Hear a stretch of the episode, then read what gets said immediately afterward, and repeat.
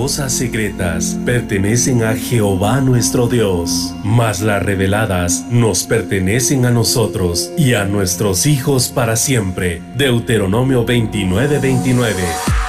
A continuación tu programa Misterios revelados en las Sagradas Escrituras. Un espacio para profundizar en el estudio de la palabra de Dios. Comunícate al teléfono 631-648-7723. Misterios revelados en las Sagradas Escrituras. Con ustedes, el pastor Werner Meyer. Apocalipsis capítulo 1, verso número 1. Mire por dónde estamos empezando. Dice la revelación de Jesucristo que Dios le dio. Es decir, no se le ocurrió a él, sino que Dios se la dio, hermano, para manifestar a sus siervos las cosas que deben suceder pronto y la declaró enviándola por medio de su ángel a su siervo Juan. Entonces, una de las cosas que tenemos que ver acá y vamos a, ir analizando paso a paso, hermano, eh, estos versículos que son muy puntuales. Eh, desafortunadamente no vamos a poder ir ver, verso por verso porque eso sería eh, interminable, pero sí vamos a ver algunos versículos puntuales en donde yo quiero enfatizar algo, hermano. Y aquí se lo enfaticé en rojo, le puse la revelación. Porque de eso estamos hablando, de la revelación. Para poder nosotros entrar a tener un pleno reposo, tenemos que tener revelación.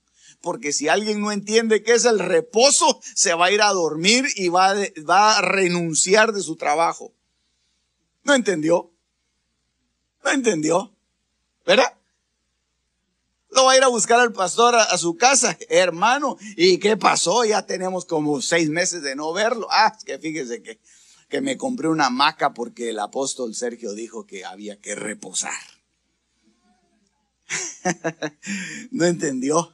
O sea, no, no le vino la revelación para comprender qué es el reposo, hermano. Entonces tenemos que, tenemos que recibir la revelación en el nombre de Jesús. Así que reciba un espíritu de revelación para usted en el nombre de Jesús.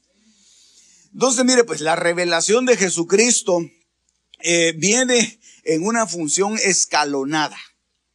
Y esto tenemos que ver qué es. Y yo para eso le, quiero poner un una definición acá que ya la hemos platicado en algunas ocasiones, que es el apocalipsis. Esa es la palabra que se traduce como revelación.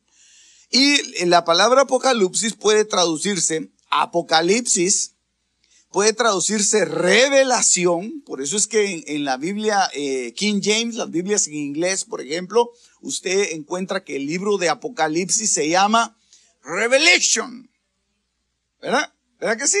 Entonces, esa palabra quiere decir, es apocalipsis en el griego, pero también se puede traducir como manifestación. Manifestación quiere decir visiones, quiere decir venidas, es decir, eh, eh, retornos. Cuando alguien viene, cuando alguien se acerca, es una, es una apocalipsis. Es un apocalipsis. Hermano, ahí nos vemos en tal lado. Y cuando usted lo ve venir, esa es una palabra que en griego se, se puede decir apocalipsis. Que usted voltea a ver y dice, ¿dónde estará el hermano? Me dijo que iba a venir. Y cuando voltea así para acá, ahí viene el hermano. Oh, se, se le apareció de repente. Pero ese es, ese es lo que quiere decir apocalipsis. Esa es una revelación. Entonces, la revelación puede venir de, distintas maneras, de distintas formas. Y por eso es que la palabra se traduce de distintas formas también. Quiere decir iluminación. Iluminación. Por eso es que hubo una, una secta que le llamaban los iluminados. Los Illuminati. Que eran, que eran los que se suponía que tenían una revelación directa de, de Dios, ¿verdad? Obviamente que con D minúscula. Quiere decir desnudar, quiere decir aparición. Eso está hablando, hermano, de algo que se puede ver y que no está oculto. No está oculto. Es una aparición. Y viene de la palabra, y esto, mire qué interesante, hermano, porque viene de la palabra apocalipto, que quiere decir hacer conocido o manifiesto. Algo que se va a manifestar. Algo que, que se va a hacer, que todos lo van a conocer. Er, eh, recuérdese, recuérdese, por favor, hermano, está poniendo atención, yo sé que está tomando nota y eso está buenísimo, pero recuérdese que cuando hablamos nosotros aquí de todos, no hablamos de un absoluto, sino que hablamos, hermano, de algo que va a estar supeditado, algo que va a estar eh, limitado a aquellos a los cuales Dios ha escogido para que se les revele. Amén. Ok, entonces, por eso es que eh, cuando, cuando hablamos de, Apocalipsis tenemos que, tenemos que, que ver, hermano, que hay quienes definitivamente no van a ver, tienen ojos, pero no van a mirar. Tienen oídos, pero no van a escuchar, no van a oír. Entonces va a estar vedado para ellos. Pero todos aquellos a los cuales Dios les ha querido revelar, aquellos van a ser eh, iluminados o se les va a manifestar. Ok, eh, al, libro de Apocalipsis se le llama también el libro de la triple bienaventuranza. Algunos le llaman el, libro de la doble bienaventuranza. Ah, pero yo me, yo me aventuré a ponerle la triple, hermano. Muy aventurado, ¿verdad? Pero yo quiero todas las bienaventuranzas para, para usted y para mí, hermano. Aleluya. Entonces yo le puse ahí eh, un, un paréntesis porque interesantemente, hermano, el libro de Apocalipsis empieza con una palabra en, en el capítulo 1 y en el verso número 3, en donde dice, bienaventurado, bienaventurado el que lee y los que oyen las palabras de esta profecía. Entonces, eh, eh para usted qué es un bienaventurado, hermano? Alguien feliz, alguien que le va bien, alguien bendito. ¿Qué otra cosa para usted que es bienaventurado? Si a usted le dicen, hermano, usted es bienaventurado. Tres veces bendito. Entonces, esta, esta palabra, bienaventurado, bienaventurado. Algunos la, la traducen como lleno de gozo. Ah, no, de gozo, le había dicho yo, ¿verdad? A usted. Lleno de gozo. Tres veces Tres veces dichoso, dicen algunos. O sea que cuando, cuando usted le dicen usted es bienaventurado, amén, diga usted. Hermano, usted es bienaventurado en haber venido hoy. Amén. Aleluya. Hermano, es, eso es, digamos, eh, es, es una palabra que tal vez uno la dice muy rápido, pero pero es una bendición para nosotros, hombre. Es una bendición. Extremadamente gozoso. Un bienaventurado es alguien extremadamente gozoso. Alguien que se deleita en Dios. Hay una definición que, que dice así. Alguien que se deleita en el Señor. Es alguien bienaventurado. Va, entonces cuando le están diciendo que usted es bienaventurado, entonces lo están bendiciendo. Entonces dice aquí el libro de Apocalipsis en el verso número 3, bienaventurado el que lee. Y ahorita nosotros estamos leyendo. O sea que usted es bienaventurado. usted debería estar dando brincos de alegría. Pero no puede porque está ahí con su cuaderno y todo, ¿verdad? Yo lo entiendo, hermano. Pero usted es bienaventurado, hombre. Mire, aunque usted no se lo mire, usted dice, ay, no, pero si yo con los, con los zapatos rotos, dice, ¿verdad? Ah, yo sé que no hay ninguno así, pero uno se imagina cosas, ¿verdad? Pero yo lo que estoy pasando ahorita, pero yo la tribulación, pero yo esto, pero yo sin chance. Pero es bienaventurado. Se siente contento, se siente bendecido, se siente dichoso. Y entonces abre el libro de Apocalipsis con una bienaventuranza doble, porque dice, el que lee es bienaventurado y el que oye es bienaventurado. Las palabras de esta profecía, o sea que es un libro que trae una doble bienaventuranza cuando se abre y cuando se cierra en el capítulo 22 Dice, he aquí yo vengo pronto, bienaventurado el que guarda las palabras de la profecía de este libro. Entonces, usted es tres veces bienaventurado. O sea que tres veces bienaventurado, ya eso es algo exponencial, hermano. Porque imagínese que cada bienaventuranza es tres veces dichoso. O sea que usted sería por lo menos, por lo menos nueve veces dichoso. ¿verdad? Si mis matemáticas no me fallan. Entonces, eh, y la otra cosa que me llamó mucho la atención, y usted dirá que son esos números que están ahí, es que en, en medio de estos dos paréntesis, donde abre el libro y donde cierra el libro, se dan otras bienaventuranzas. Bienaventurado los, los que mueren en, Cristo. Bienaventurado el, el, que, el que oye la palabra, bienaventurado, o sea, son, son otras bienaventuranzas que hay en medio. Y al final, hermano, eh, constituyen como, como un libro que está prácticamente eh, siendo una, siendo de una bendición impresionante para el pueblo de Dios y que no deberíamos nosotros menospreciar el estudio, la lectura y el guardar las palabras que están ahí. Pero muchos le temen al Apocalipsis, hermano. Tal vez nos han metido un poquito de miedo, ¿verdad? Dice, uy, no, ahí sale el, ahí sale el coco, dice.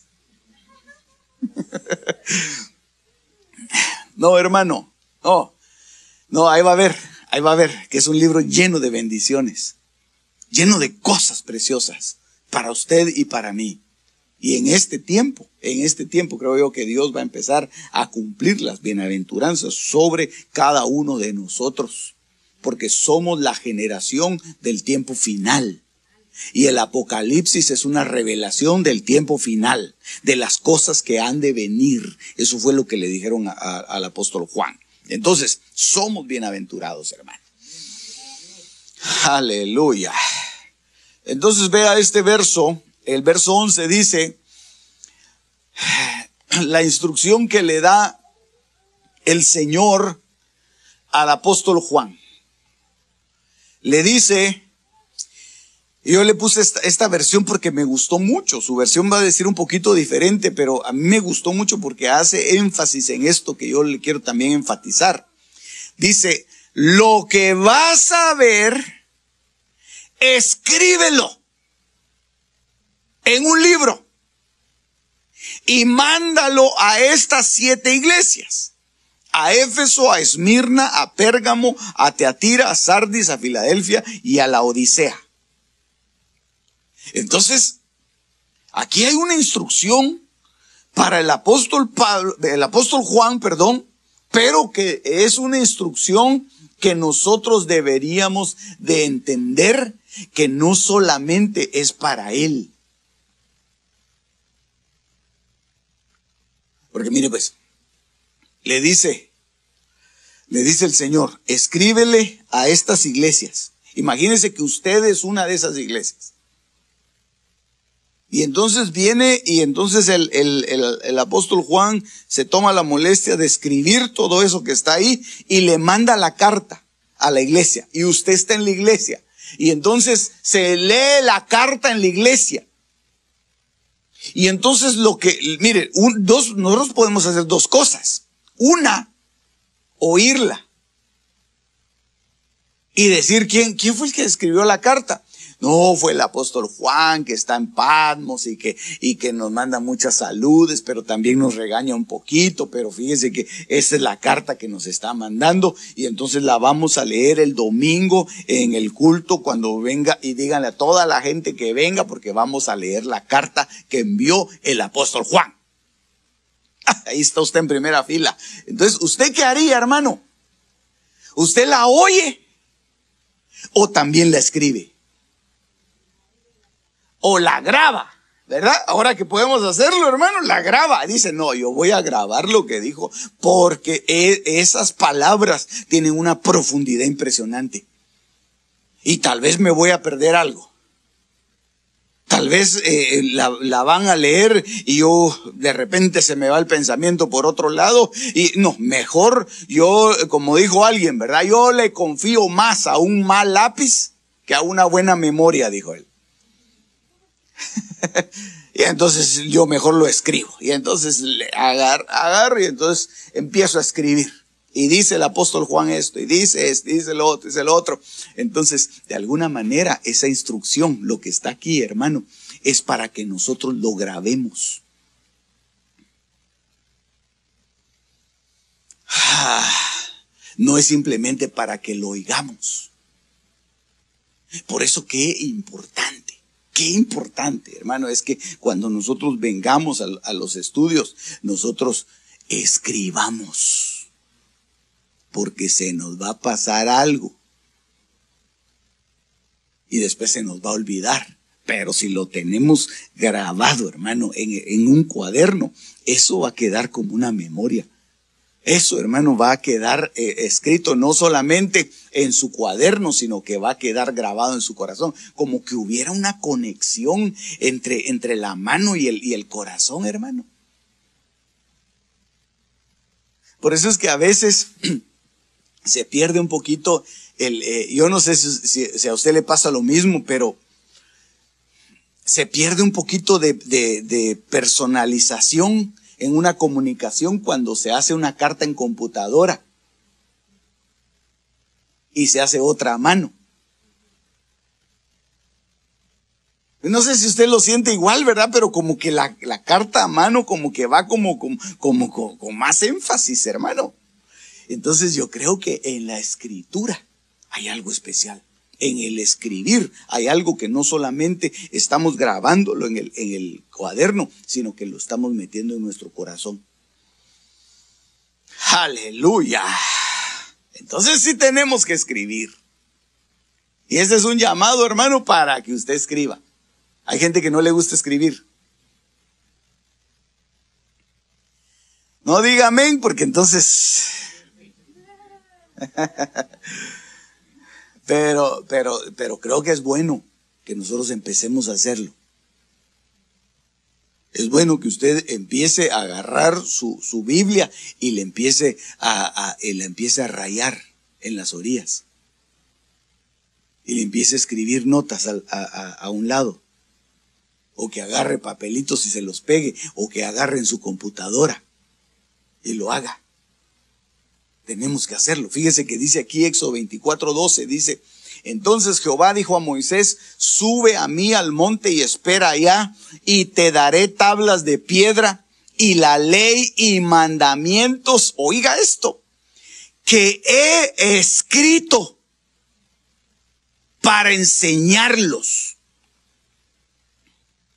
Entonces, una de las, de las formas en que nosotros, mire, una de las formas en que nosotros vamos a aprovechar esto que estamos haciendo, de analizar el libro de revelación, es por medio de la escritura. Vamos a aprovechar eso, hermano. Eso, eso va a venir, va a acompañar la revelación que Dios nos quiera dar a cada uno de nosotros. Porque fíjese que en el libro de Apocalipsis se dicen, se dicen muchas cosas eh, impresionantes. Yo estaba, estaba revisando eh, eh, lo que íbamos a, platicar y hay cosas, hermano, que, que, tienen un, significado impresionante. Digamos, cuando se abren los sellos cuando se tocan las trompetas, cuando se derraman las copas. Y por eso es que hay tantos puntos de vista y tantas, tantas eh, eh, formas de interpretación de, de, esas mismas escrituras, precisamente porque hay gente que Dios le ha revelado cosas diferentes, pero que confluyen a lo mismo. Solo son, son, son puntos de vista distintos. Obviamente hay algunos que difieren completamente, esos no estoy hablando de ellos, ¿verdad? Yo estoy hablando, hermano, de que la, de que la revelación es un, es un complemento. Dios puede revelarle algo a usted. Dios puede revelarme algo a mí y tal vez lo que a usted le reveló, le reveló para mí está oculto.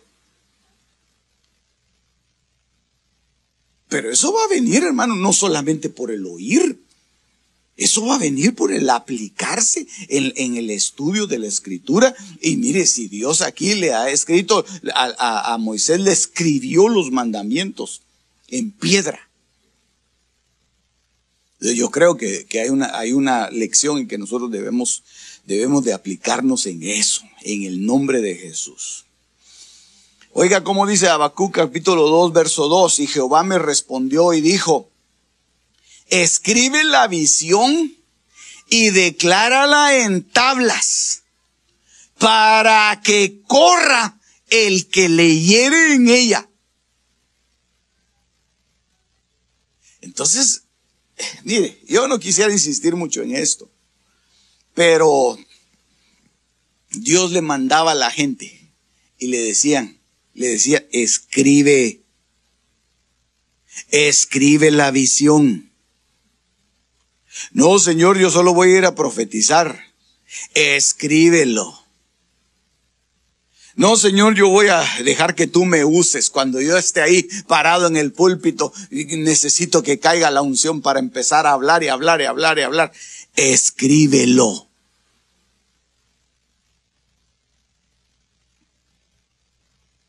Mire pues, aquí vamos a hablar un poquito en confianza. No mucha, porque entonces...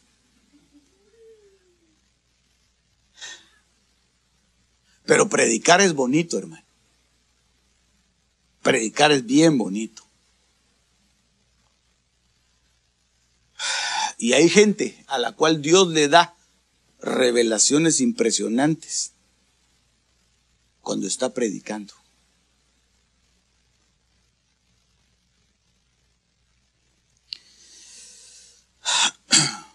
Pero muchas de esas cosas se desaprovechan porque nunca se tuvo el tiempo de registrarlas, de apuntarlas. Y quizá Dios usó a una persona en un momento, pero después muchos se olvidaron, muchos no lo vieron como, y, y tal vez ni la misma persona que recibió eso tuvo el cuidado de anotar lo que estaba recibiendo. Y se perdió. Porque muchos no, ya no se acuerdan. Entonces yo, yo creo, hermano, que hay, que para nosotros debería de haber una responsabilidad de lo que estamos recibiendo y, de, y dejar, dejar un, un legado, hermano.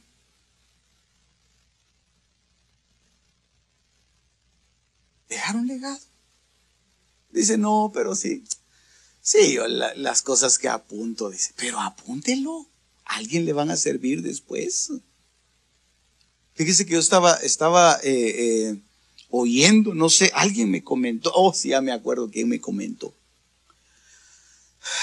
Usted nunca leyó una Biblia que se llama eh, Dios habla hoy. La Biblia en papel, la Dios habla hoy. Esa Biblia tenía, tenía unos dibujos. ¿Era que sí? Tú tenías una mamá. Tenía unos dibujos, pero no eran unos dibujos muy elaborados, sino que eran como trazos así, ¿verdad? Y entonces aparecían los discípulos, aparecía eh, el, camello y, los sirvientes y esto y el otro, así lo iba dibujando. Pero eso, es, esas ilustraciones, la primera que lo empezó a hacer fue una hermana que cuando daba las clases de escuela dominical, ella dibujaba esos trazos Y los iba guardando. Y los dibujaba y así, así. Y alguien se dio cuenta de que ella así daba las clases y dijo, no, esto lo tenemos que aprovechar. Y agarraron todo ese material y lo pusieron en la Biblia Dios habla hoy. Y esas son las, las ilustraciones que uno mira. No es porque un experto le hayan pagado para hacer esos dibujos. No, hermano, alguien que por ahí andaba mal parado y, y lo agarraron.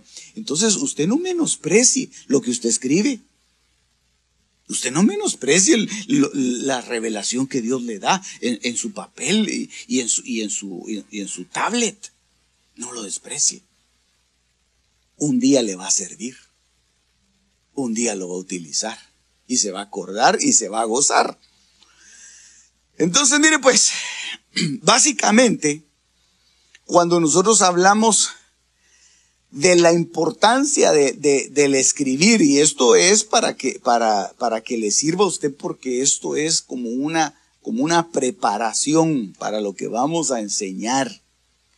Una de las cosas por las cuales eh, eh, Samuel, no Josué, Samuel tuvo éxito fue porque dice, el, dice la palabra del Señor que Samuel no dejaba caer a tierra ninguna de las palabras que oía. Entonces no deje caer a tierra las palabras que oye. Aleluya. Mire pues, Dios escribió en piedra. Los profetas escribían en tablas. Ya leímos, ¿verdad? El, pasaje que, en donde le dicen a este profeta, ve y, escríbelo para que el, que el que lea corra. Los escribas escribían en pergaminos. Ahora digo yo, ¿por qué habían tantos escribas? ¿Por qué cuando vino el Señor se tuvo que enfrentar con los escribas? Porque es que siempre aparecían por cualquier lado. Estaba el escriba del rey. ¿Por qué? Porque llevaba una memoria de todo lo que se hacía. Y todos los libros que están en la palabra de Dios, que son inspirados, nosotros sabemos que son 66, pero no son todos esos. Porque hay otros libros que se le llaman los libros apócrifos, que son libros como complementarios, pero que fueron escritos por algunos escribas. Entonces, eh, algún mensaje tiene Dios ahí para nosotros. Ok, los reyes, ah, esa era otra cosa tremenda, hermano, porque sabe que tenían que hacer los reyes cuando nomás ellos empezaban a reinar. Ellos tenían que escribir una copia de la ley. Y el Señor les había dicho, en cuanto ellos se, sienten en el trono, tienen que escribir una copia para ellos.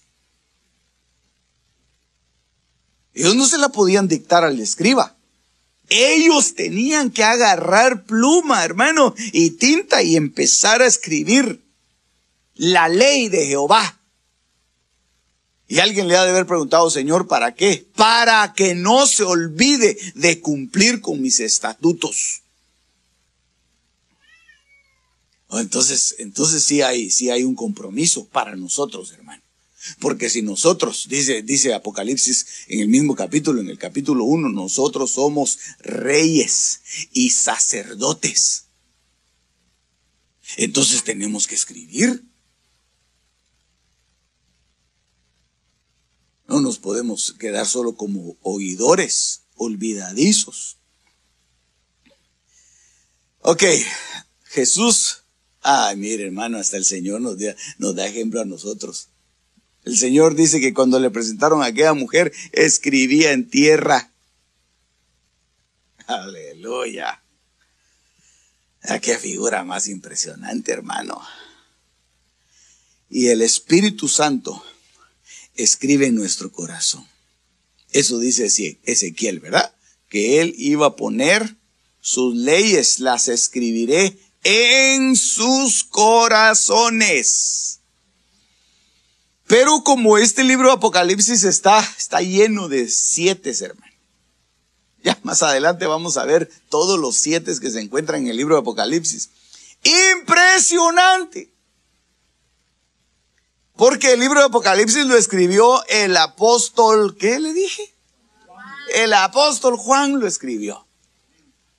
Y él, hermano, él tenía una perspectiva de, Dios impresionante, del Señor impresionante.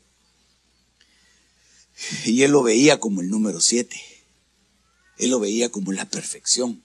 Él lo veía, veía como Dios, él lo veía como rey. Y entonces él, el que escribió esto, puso, hermano, tantos números siete aquí. Ok, aquí falta uno entonces, ¿verdad? El Altísimo, que creo que es el Salmo 19, si no estoy mal, si no usted me corrige otro día. Pero dice que los cielos cuentan la gloria de Dios entonces en, el cielo está escrito un mensaje. Un día le enseña sabiduría al otro día. No hay palabras, dice. Todo está escrito ahí. Creo que ese es el Salmo 19. Entonces, hay siete escrituras prácticamente, hermano. Ah, y para nosotros no es la excepción. Debemos de hacerlo de esa manera. Ok, entonces vea esto. Dice en el libro de Génesis, en el capítulo número uno, en el verso número uno. Por eso es que, por eso es que el libro de Apocalipsis viene a ser como la, como la, eh, la culminación de una obra impresionante, hermano.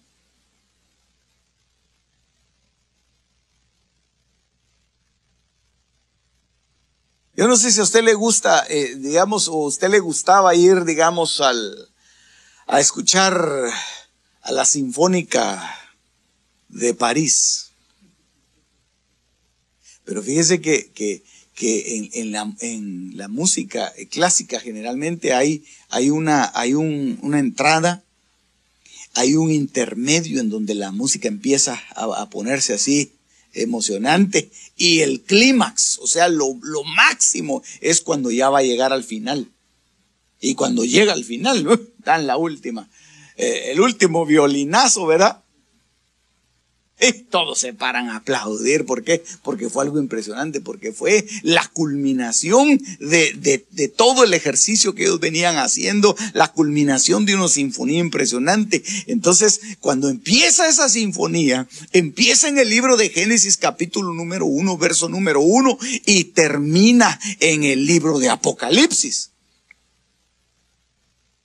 Y entonces en el, en el capítulo uno dice, en el principio creó Dios los cielos y la tierra. Y usted sabe el verso, ¿verdad? La tierra estaba desordenada y vacía, etcétera, etcétera. Y entonces lo primero, el primer escenario que, que se muestra ahí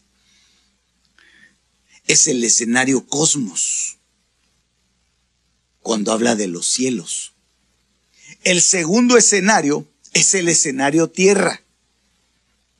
Habla de los cielos y la tierra, ya aparece la tierra. Y entonces el Señor empieza a trabajar en la tierra.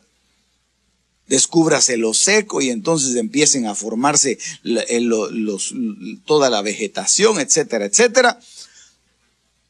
Y luego que ya está formada la tierra, aparece el mundo.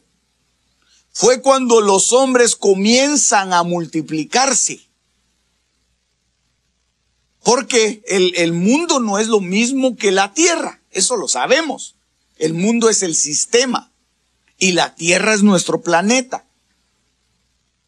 Pero cada una de esas cosas fue dejada como una señal. Fue dejada para que nosotros observemos cada una de estas, de estas cosas y cada uno de estos eventos, los que se van dando en este orden acá. Luego viene, aparece el elemento mundo los hombres comienzan a multiplicarse, pero ya en, en más adelante, bueno, desde Génesis capítulo 6, bueno, desde Génesis capítulo 2 empieza a molestar la serpiente, ¿verdad? Pero ya en, Génesis capítulo número 11 ya se establece el sistema babilónico. Dice, hagámonos, hagamos una torre y hagámonos un nombre. Entonces aparece Babel aparece Babilonia estableciéndose sobre la tierra. ¿Me está siguiendo en ese orden, verdad? Y ahora, después de esto, ya eh, hasta en Génesis eh, capítulo 32, aparece Israel en donde el Señor escoge a Jacob y le dice, ya no será más tu nombre Jacob, ahora te vas a llamar Israel porque has peleado con Dios y has prevalecido, etcétera, etcétera. Y luego, ya en el libro de los Hechos, el Señor dice, consumado es. Y entonces cuando viene el, el, Espíritu Santo sobre los que estaban en el aposento alto, surge la iglesia de Cristo. Ya el Señor se lo había dicho a, a Pedro sobre esta piedra, sobre esta roca, edificaré mi iglesia. No le puse ahí los versos porque usted los conoce muy bien.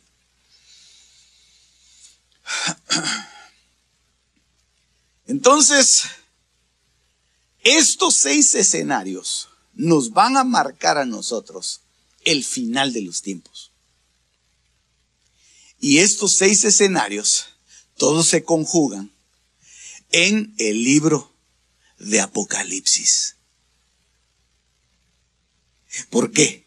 Porque en el libro de Apocalipsis se ven señales en el cosmos, señales cósmicas. Y no que nosotros nos estemos volviendo astrólogos. Reprendo en el nombre de Jesús. Ni astrónomos, aunque sería bueno estudiar astronomía, pero ese es, otra, ese es otro rollo, ¿verdad? Porque muchos hermanos lo, ven a uno estudiando eso y, hablando acerca de las tétradas. Usted se recuerda de las tétradas que se dieron, ¿verdad? Entre el 2014 y 2015 dieron unas tétradas. Y, dice, ah, pero es que usted ya, ya se están saliendo de una vez, hombre. Ahorita viene a final de, mes, viene una luna que le llaman la luna azul. No sé si usted la ha oído, la luna azul, que es una señal también. Eh, o sea, hermano, mire, hay señales en los cielos. Por eso es que el Altísimo escribe en, en el cielo. Hay señales. Y por eso es que el Hijo escribe en la tierra, porque hay señales en la tierra también. Entonces, hay señales en los cielos, hay señales en la tierra, está el, los moradores del mundo, los que le van a pasar cosas tremendas y que lo menciona el libro de Apocalipsis, que le van a suceder cosas terribles a los, a los moradores del mundo y en el sistema mundial también. Por eso es que hay que, hay que ver los cambios que se dan a nivel mundial, los cambios económicos, los cambios sociales. En el libro de Apocalipsis se mencionan cambios sociales se mencionan cambios de, sistemas económicos, cambios de sistemas políticos. Esas son señales, hermano, y eso venía, eso es como la culminación de la sinfonía hasta en el libro de, de Apocalipsis. Ok, ¿qué otra cosa hay aquí? Destrucción de Babilonia. Eso también se da ahí.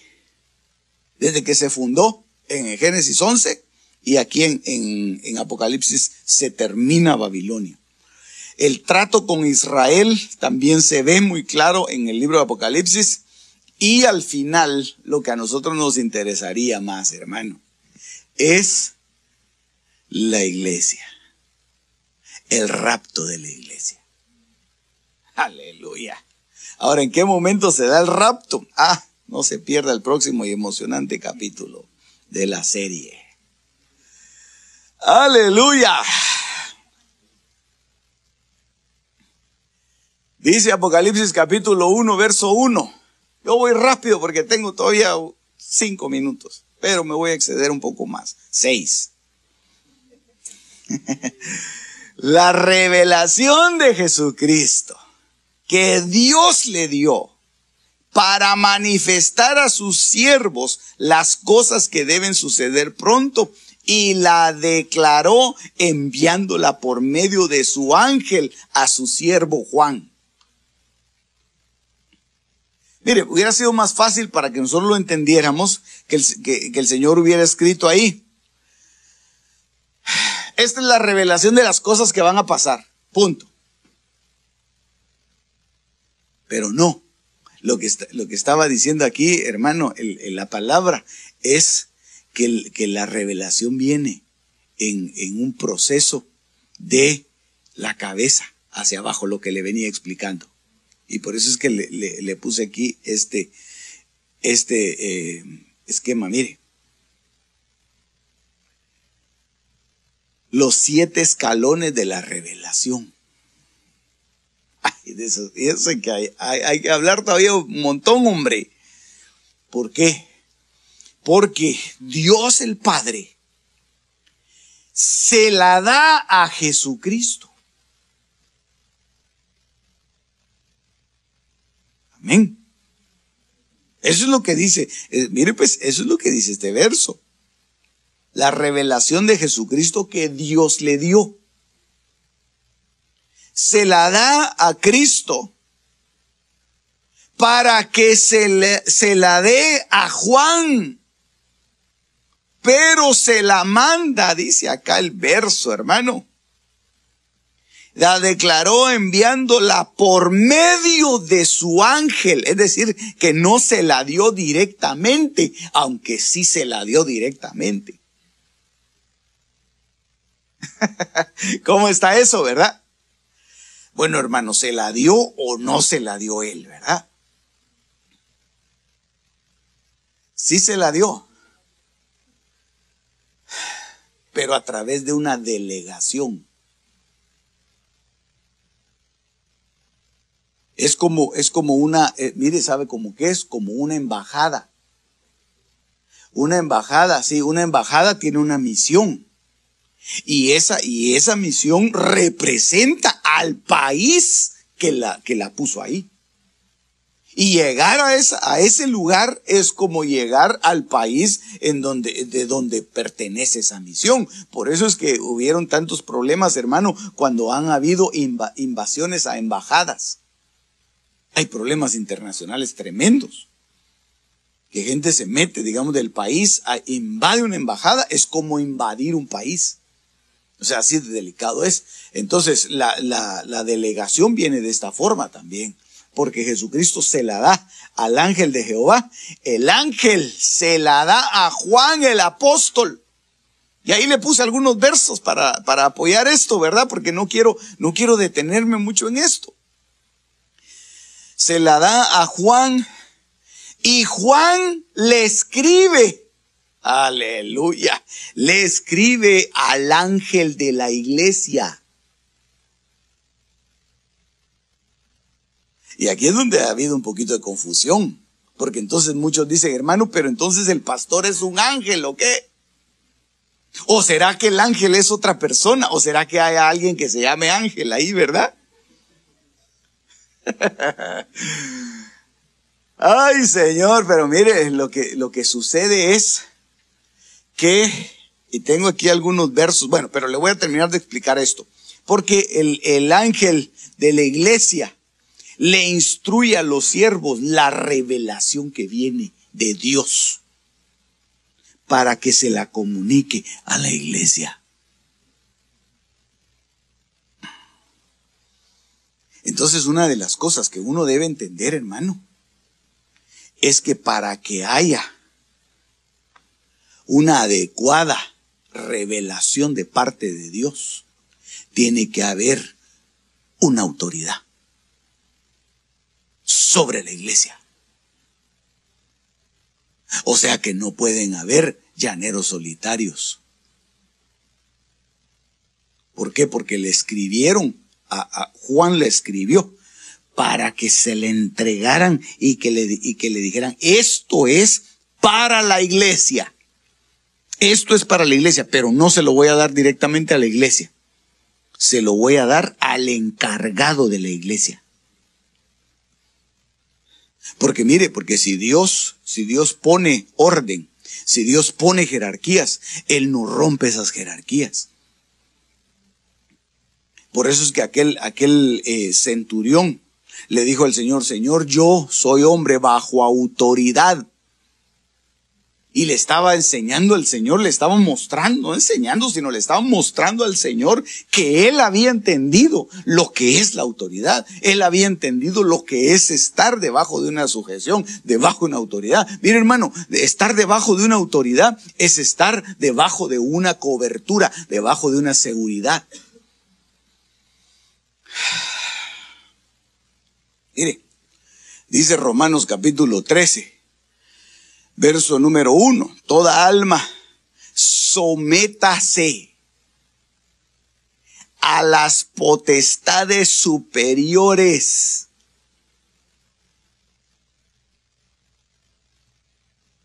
¿De qué se trata eso entonces? Porque no hay potestad, yo le puse dos versos acá, porque no hay potestad sino de Dios. Y las potestades que hay de Dios son ordenadas.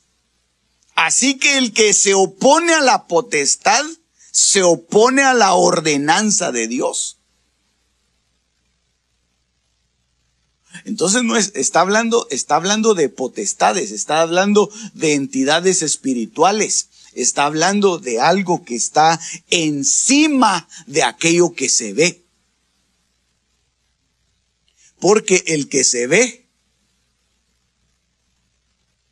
es un imperfecto. Pero la potestad que lo cubre es delegada de uno que es perfecto.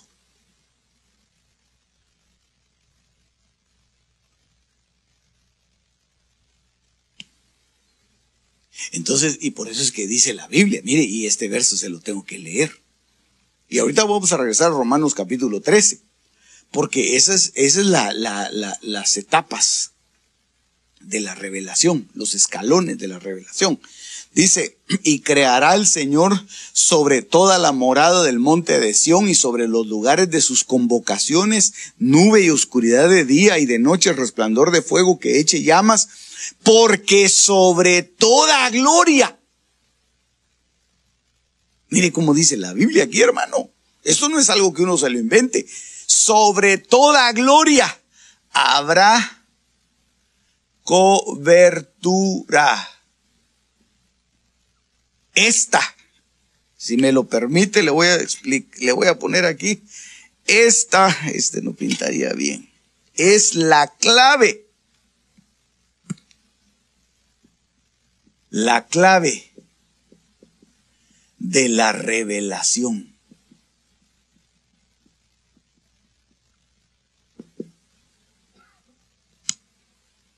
Por eso, por eso es que el, apóstol, el apóstol Pablo, cuando empezó a recibir revelación de parte de Dios, lo que hizo fue que inmediatamente agendó una cita con los, con los apóstoles en Jerusalén. Y dijo, no, no, no, yo tengo que ir con ellos. No apóstol, pero todo lo que Dios te está dando, no, yo tengo que ir con ellos y lo tengo que poner a, a, sujetarme a lo que ellos digan. Hermano, ¿cuántas cosas Dios le reveló al apóstol Pablo? Por eso era que los discípulos, yo creo que hasta los cuestionaban y le decían, pero Pablo, si tú nunca estuviste con nosotros. Pablo, pero si tú nos perseguías. Pablo, pero si tú mientras nosotros andábamos predicando, eh, tú andabas eh, metido en otras cosas. ¿Cómo tienes todo eso? Pues yo no sé, Dios me lo está revelando, Dios me lo está dando, pero por eso es que yo vengo a ponerlo debajo de la autoridad de ustedes, porque ustedes son las columnas. Y se recuerda que habían tres columnas, y eso lo explicamos hace algunos días, que era Pedro, Juan y Jacobo para no ponerlo en problemas y preguntarle. Aunque usted sí se la sabe, ¿verdad? Entonces, hermano, puede ser que Dios te esté revelando cosas. Y de hecho Dios te va a revelar cosas. Pero no te puedes descocar por la revelación que empieces a recibir. Ah, yo, yo, yo, yo, siento que soy, soy mega apóstol ya. Porque todo lo que Dios me da y me despierta en la madrugada y me dice escribe, así como dice el pastor que hay que escribir, yo escribo y escribo y escribo. Yo pienso que ya soy, yo, yo ya estoy listo para, para, para ser arrebatado, pero no quiero porque tengo que ir a predicar a muchos lugares. Hermano, si Dios, y, y Dios tal vez te va a revelar muchas cosas, pero lo que tú tienes que hacer es buscar la clave de la revelación, buscar la cobertura. Sí. Y decir, hermano, mire, fíjese que, fíjese que Dios me dijo esto. De veras, ¿y qué te dijo Dios? Tal y tal y tal cosa. ¡Wow! Eso está grosero, vos. No lo había visto así. Sí, fíjese, y me dijo otras cosas más. Ay, hermano. Y entonces ahí va a ir la confirmación, ahí va a ir, ahí va el aceite está, está cayendo, está derramándose.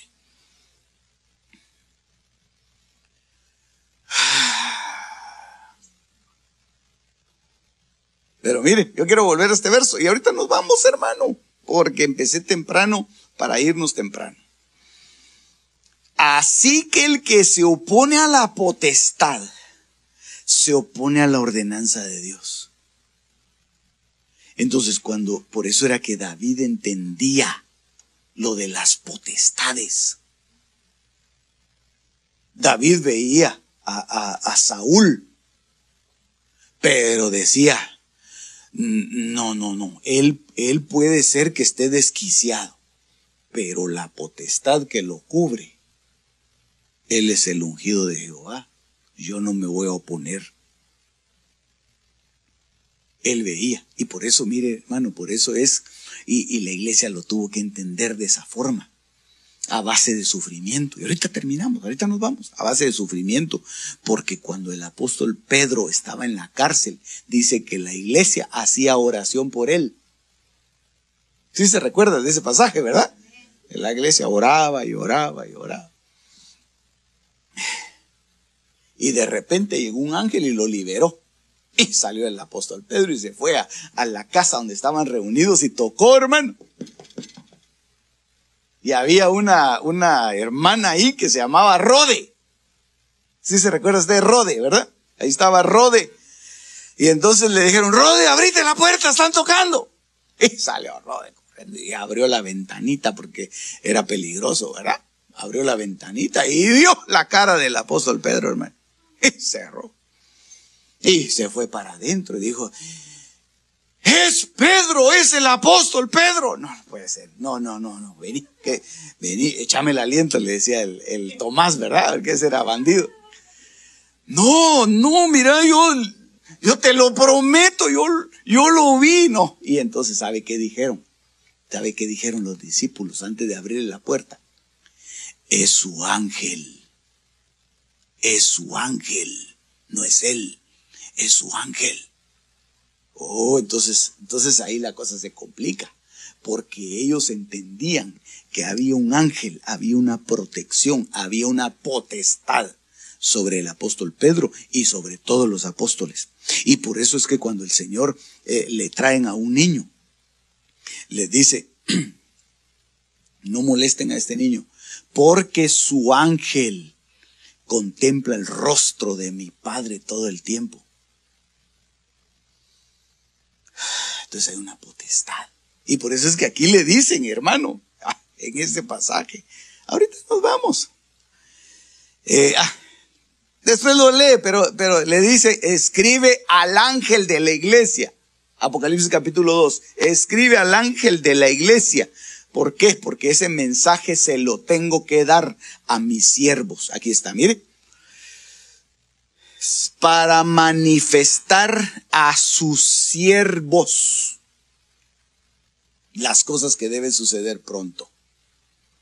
Entonces, eh, cuando uno ve una autoridad, mejor hay que hacerse a un lado. Hay mucha gente que se pone a criticar a las autoridades. Y empiezan a, y hasta en internet se presta mucho para eso, las redes sociales. Oh, que mire lo que está haciendo fulano, que mire que, que esto, que mire lo que se compró, que mire que anda en avioneta, que mire que anda aquí, que mire que se compró un tren. ¿Y qué le importa a usted? Hermano, es, eh, si él tiene un, si él tiene una potestad que lo, que lo cubre, uno está afrentando a esa potestad, uno no está afrentando a ese fulano. Dios le va a pedir cuentas a ese fulano, pero la potestad que lo cubre ahí está. Puede ser una potestad eh, como la que tenía David o puede ser una como la que tenía Saúl. Pero nadie se atrevió a levantar la mano en contra de Saúl. Y aquellos que se levantaron en contra de Saúl, eh, David los mandó a matar. Y el que mató al que quedó de sucesor de Saúl, David los mandó a matar también. Porque le dijo, no, ustedes cómo, cómo osaron levantar la mano en contra del, del hijo del ungido. Y lo mató. Entonces, hermano, dice, sobre toda gloria habrá cobertura. Y recuérdense que la gloria de la casa postrera será mayor que la de la primera. Entonces, si va a haber gloria, va a haber cobertura. Y habrá cobertizo para sombra contra el calor del día y para refugio y escondedero contra la tormenta y contra el aguacero. Bueno, nos vamos. Las cosas secretas pertenecen a Jehová nuestro Dios, mas las reveladas nos pertenecen a nosotros y a nuestros hijos para siempre. Deuteronomio 29:29. Este fue tu programa Misterios Revelados en las Sagradas Escrituras. Te esperamos en el próximo de la serie con el pastor Werner Meyer. Comunícate al teléfono 631-648-7723.